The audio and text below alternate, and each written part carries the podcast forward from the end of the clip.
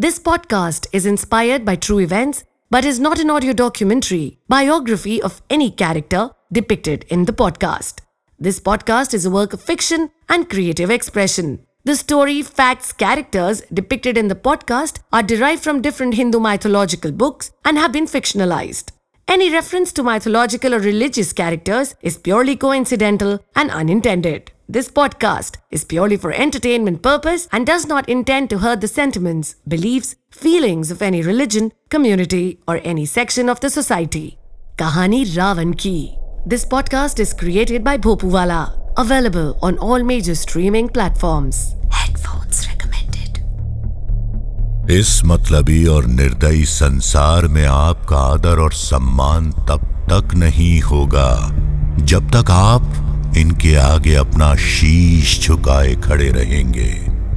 इसीलिए युगों युगों से अपनी प्रशंसा की अभिलाषा रखने वाले प्रत्येक प्राणी ने इस सादर सम्मान को अपने बल और शक्ति से ही इस संसार से छीना है।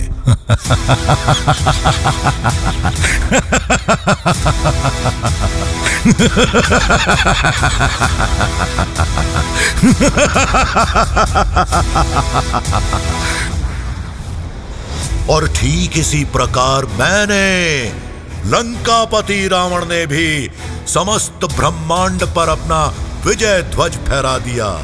असीम शक्तियों का ज्ञाता होने के कारण प्रत्येक जीव मुझसे भयभीत होकर मेरे चरणों में अपना शीश झुकाते।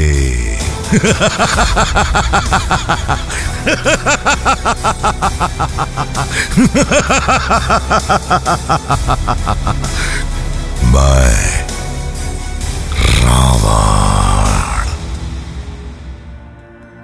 विष्णु अवतार श्री राम और माता सीता के स्वयंवर और मिलन से सृष्टि का प्रत्येक जीव प्रफुल्लित हो उठा।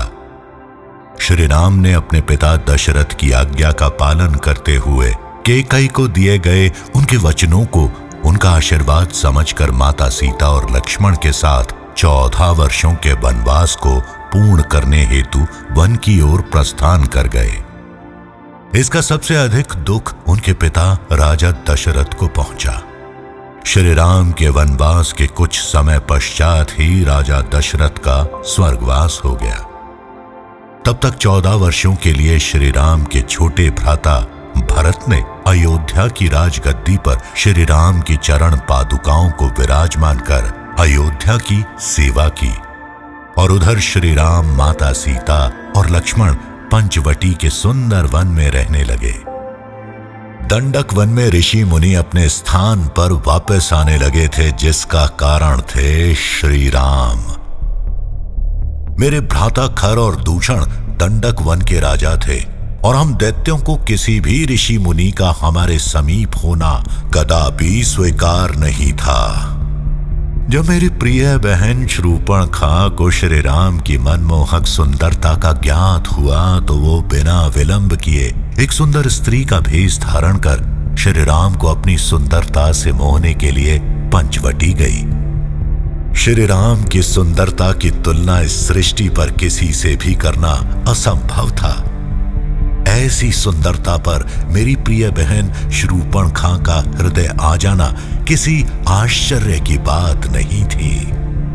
किंतु श्री राम ने श्रूपण खा का प्रस्ताव ठुकराते हुए उसे अपने छोटे भ्राता लक्ष्मण से विवाह करने की बात करने को कहा। और लक्ष्मण ने भी श्रूपण खां के विवाह प्रस्ताव को ठुकरा दिया। मेरी बहन श्रूपण खां ने देखा कि सीता की सुंदरता ऐसी थी कि समस्त संसार की कोई भी स्त्री उनकी सुंदरता के समक्ष लज्जित हो जाए। उन दोनों सुंदर पुरुषों द्वारा श्रूपण खां का विवाह प्रस्ताव ठुकरा देना मेरी बहन को अपने अपमान से कम नहीं लगा। इस बात से उसे ठेस पहुँची और क्रोध में आकर श्रूपण खां ने सीता का सर्वनाश करने की ठानी। जैसे ही वो क्रोध में सीता की ओर बढ़ी, तभी लक्ष्मण ने अपने शस्त्र से मेरी प्रिय बहन श्रूपण खां की नाक को ध्वस्त कर दिया। समाज में किसी की नाक कट जाना, यानी मान भंग हो जाने से मनुष्य को बहुत बड़ा आघात पहुँचता है। श्रूपण खां की नाक को लक्ष्मण द्वारा काटने का तात्पर्य ये था कि समस्त राक्षस समाज में समस्त ब्राह्मण समाज में मानो किसी ने लंकापति रावण की नाक काट दी हो। इस घटना के उपरांत शुरूपण खां रोते हुए मेरे दोनों भाई खर और दूषण के पास पहुँची और उन्हें अपने अपमान के बारे में बताया। खरदूषण ने बिना समय व्यर्थ किए श्री राम से युद्ध करने का निर्णय लिया। जिसके फलस्वरूप श्री राम ने अकेले ही मेरे दोनों अत्यंत बलशाली और दैवीय शक्तियों के मालिक खर दूषण को मार दिया। खर और दूषण को युद्ध भूमि में परास्त कर पाना किसी साधारण योद्धा के बस की बात कदापि नहीं थी। उसके पश्चात श्रूपण खा ने बिना समय व्यर्थ किए लंका की ओर कूच किया। मुझसे मेरी प्रिय बहन श्रूपण खा का अपमान देखा नहीं गया। राक्षस जाति के अपमान का प्रतिशोध लेने हेतु मैं अयोध्या के मान सम्मान को नष्ट कर अपनी बहन की कटी नाक और उसके अपमान का प्रतिशोध लेना चाहता था। लेकिन जब श्रूपण खां ने मुझे सीता की सुंदरता का जो वर्णन किया था उसे सुनकर मैंने ये निश्चय कर लिया था कि मैं सीता को अपनी लंका नगरी में कैद कर लूँगा।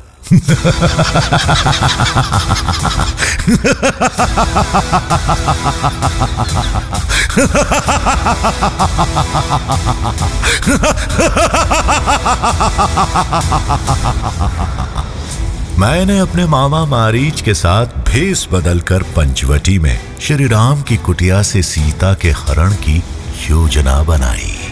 उधर मामा मारीच ने भी एक अत्यंत सुंदर और सुनहरे हिरण का भेष धारण किया, जिसकी सुंदरता देख कोई भी मोहित हो जाए।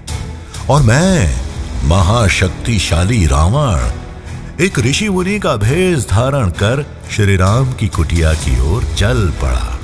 मामा मारीच के अत्यंत सुंदर सुनहरे हिरण अवतार को देख सीता माता का मन मोहित हो गया, जिसको देखने के उपरांत माता सीता श्री राम को वो हिरण लाकर देने का हट करने लगी। योजना के अनुसार मामा मारीच हिरण अवतार में श्री राम को उनकी कुटिया से दूर ले जाने वाले थे।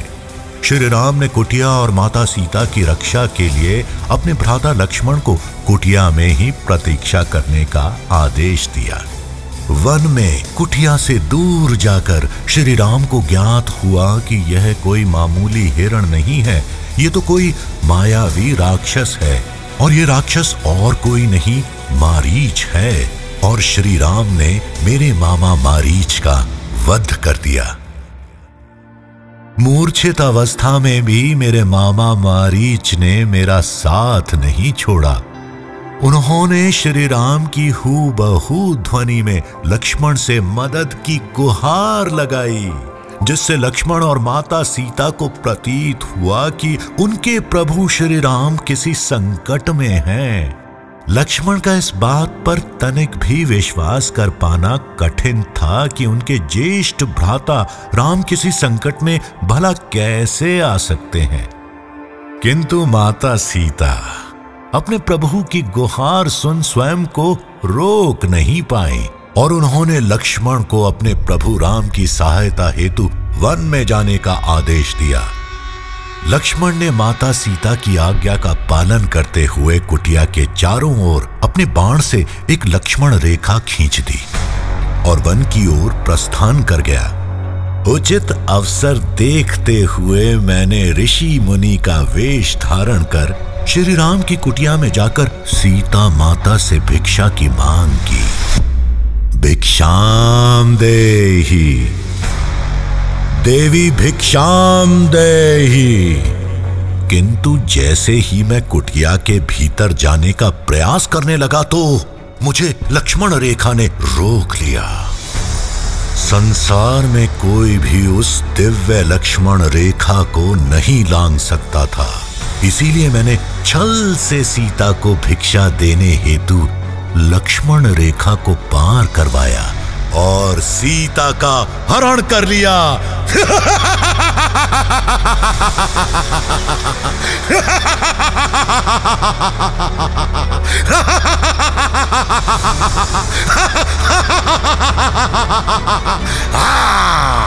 मेरे मामा मारीच ने मेरी इस योजना में अपने प्राणों का बलिदान दिया। भला उनके बलिदान को मैं कैसे व्यर्थ जाने दे सकता था?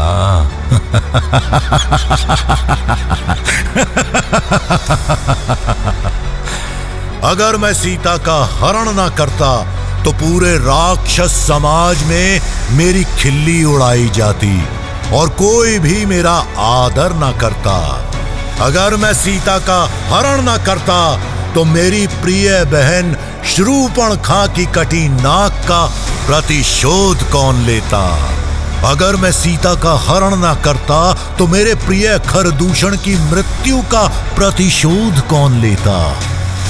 जिस शक्तिशाली रावण से आज समस्त ब्रह्मांड भयभीत रहता था, वही भय उनके भीतर सदैव बना रहना अति आवश्यक था।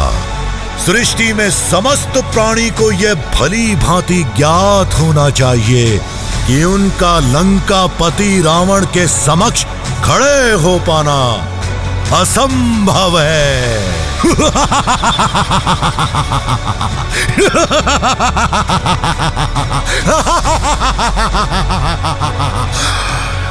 मैं रावण। कहानी रावण की। A Bhopuwala production available on all major streaming platforms.